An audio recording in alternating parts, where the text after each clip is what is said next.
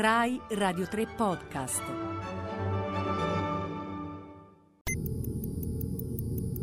Maestranze digitali. Stiamo per incontrare Angela Zagonara, Project Manager. Ma prima di presentarvela ci sarà il nostro consueto minuscolo prologo in cielo. Liberodici Andrea, sei pronto per un quiz? Federica Fracassi, fossimo in diretta, sì, ma siamo in differita. E che cosa vuol dire? Vuol dire che qualora le mie risposte fossero errate, le potremmo manipolare. Patetico. No, etico. Liberodici Andrea, ti prego. Come si chiama la maestranza digitale che comprende e contempla Scelta del costume, scelta del palinsesto, scelta delle parole chiave, trucco e parrucco, drammaturgia e potrei continuare. Regista? Eh no, Liberodici Andrea, ho detto digitale, non teatrale. Non lo so. Project Manager, sveglia! Angela Zagonara, buongiorno. Buongiorno. Dunque, nei tuoi credits, diciamo così, eh, tu risulti essere Digital Account e Project Manager, Digital Strategist, Digital Planner, Digital Research Analyst. Eh, direi che Project Manager è il modo più completo per, uh, per uh, dire un po' tutto quello che faccio, che è eh, gestire dei team di lavoro, eh, decidere cosa, cosa, si fa, chi fa cosa, come deve essere fatto, eh, decidere i tempi, parlare con il cliente. Ok, che per te ovviamente è chiarissimo, ma per me no, quindi cioè, ti prego di spiegarmelo traducendo, magari lavorando già direttamente sulla traduzione italiana, ma non solo, eh, chi è il cliente, cosa intendi per cliente, allora, il, il, cliente sono tutte quelle persone o aziende che eh, hanno bisogno di eh, mettere a punto loro, il loro posizionamento eh, e capire quindi quali sono le loro caratteristiche migliori per presentarsi ad un pubblico. Io arrivo nel momento in cui il marketing ha già deciso cosa deve vendere, come lo deve vendere, qual è il prezzo. E io devo decidere quali sono i canali giusti, far presente le caratteristiche del target a cui andare a parlare, quindi a chi si devono rivolgere e, e poi mettere in mano in, in, piedi la macchina che porterà alla, a ottenere i risultati che sono sicuramente di vendita, però eh, a noi piace partire sempre dalla costruzione di una forte identità quello che viene chiamato branding, giusto per aggiungere una parola difficile a tutto eh. questo. Quindi faccio strategie. Questo è il senso, per fare strategie buone bisogna riuscire ad avere tanti dati. Quindi faccio eh, l'analista, raccolgo dati online, sia dati numerici, quindi quante persone che richiedono quel, quel, prodotto, sia dati qualitativi, quindi come si parla del prodotto, quali sono le preoccupazioni del, dell'utente finale, del cliente finale.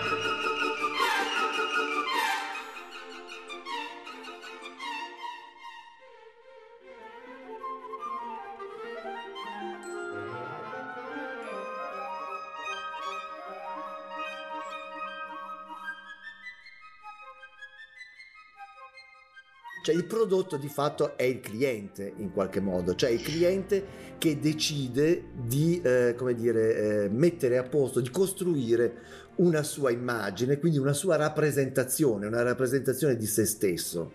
Io guardo le caratteristiche del, del, mio, del mio attore, vedo che è alto, ha una buona presenza, eh, però magari ha la R moscia. Va bene, allora me lo segno, lavorerò sulla presenza e e magari faccio, gli, facciamo fare questo spettacolo in muto, lui cammina e proviamo a lanciare messaggi in altri modi. Um, mi occupo di gestire le persone che sono in grado di creare un messaggio efficace e credibile che esca da quella bocca e, ehm, e poi devo mettere le persone, devo trovare quali sono i canali giusti per far comprare un biglietto e farli sedere al, allo spettacolo eh, in platea. In platea. Oh. Ovviamente devo cavare anche tutte le interferenze. Quindi parte della complessità del lavoro della, di strategia è nel tempo. Pianificato qualcosa non si ferma lì.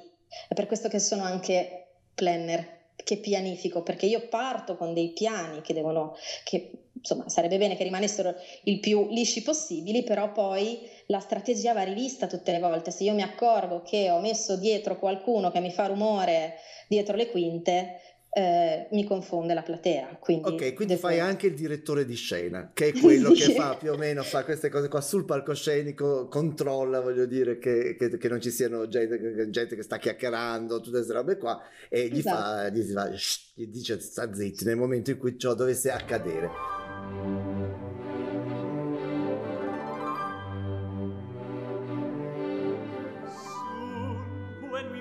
can afford it, we'll build a modest little farm. We'll buy a yacht and live aboard it, rolling in luxury and stylish charm. Cows and chickens. Social buzz. Peas and cabbage. Ropes of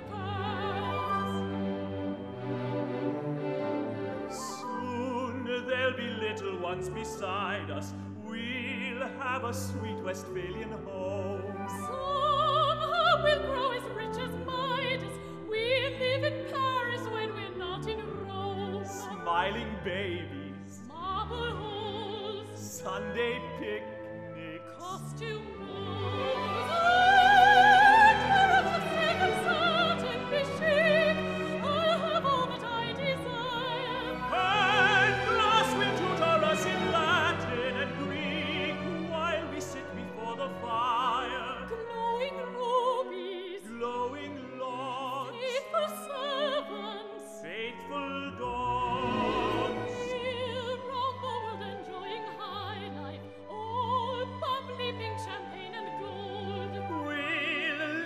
rustic and a shine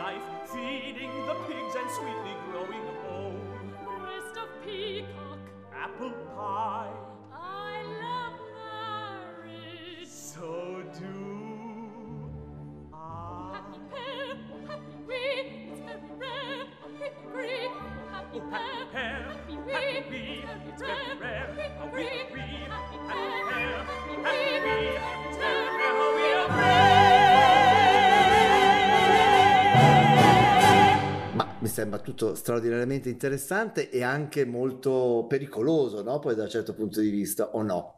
Ci vuole, sì. Sei consapevole di questo? Sì, sì, sì. E infatti una, la mia parolina ricorrente è etica, la mia come quella di tanti comunicatori, però se ci si rende conto che la comunicazione è un potere, allora vuole dire che ha anche delle responsabilità e le responsabilità in primis sono nei confronti dello spettatore che in questo mondo ha talmente tanti input, tanti stimoli che fa fatica ad essere in grado di, eh, di gestirli e tenerli vicini o lontani. A dire la verità il, il digitale ti aiuta un sacco su queste cose perché per quanto sia fastidioso, noi, non, è capitato mille volte probabilmente a tutti di fare una ricerca su Google e ritrovarsi il giorno dopo la pubblicità di quello che, del sito in cui sei andato per una ricerca.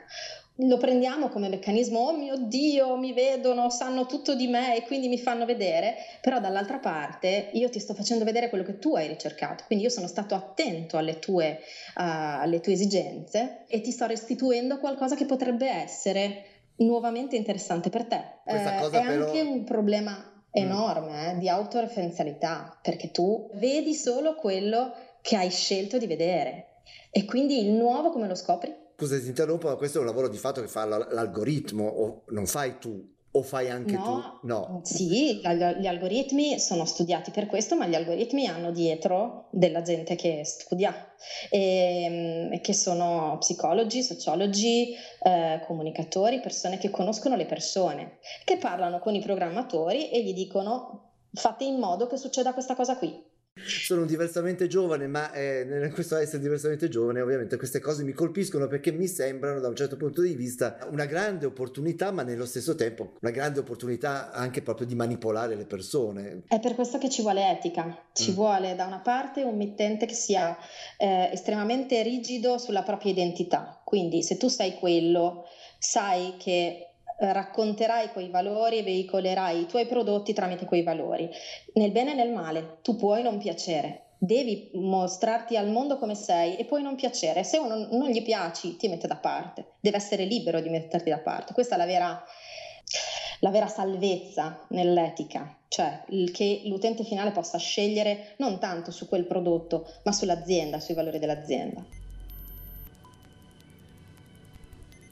La nostra sigla d'apertura, come sempre, è Dataplex di Ryoichi Ikeda. Entrambi candidi rispetto a questa promenade nel digitale, abbiamo ascoltato qualche appunto di viaggio dal meraviglioso Candide di Leonard Bernstein. Ma non è finita qui, il viaggio nella bellezza continua con Besame Mucho, possiamo dire reinventata da Stefano Scodanibio ed egregiamente interpretata dal quartetto Prometeo. Alla, Alla prossima!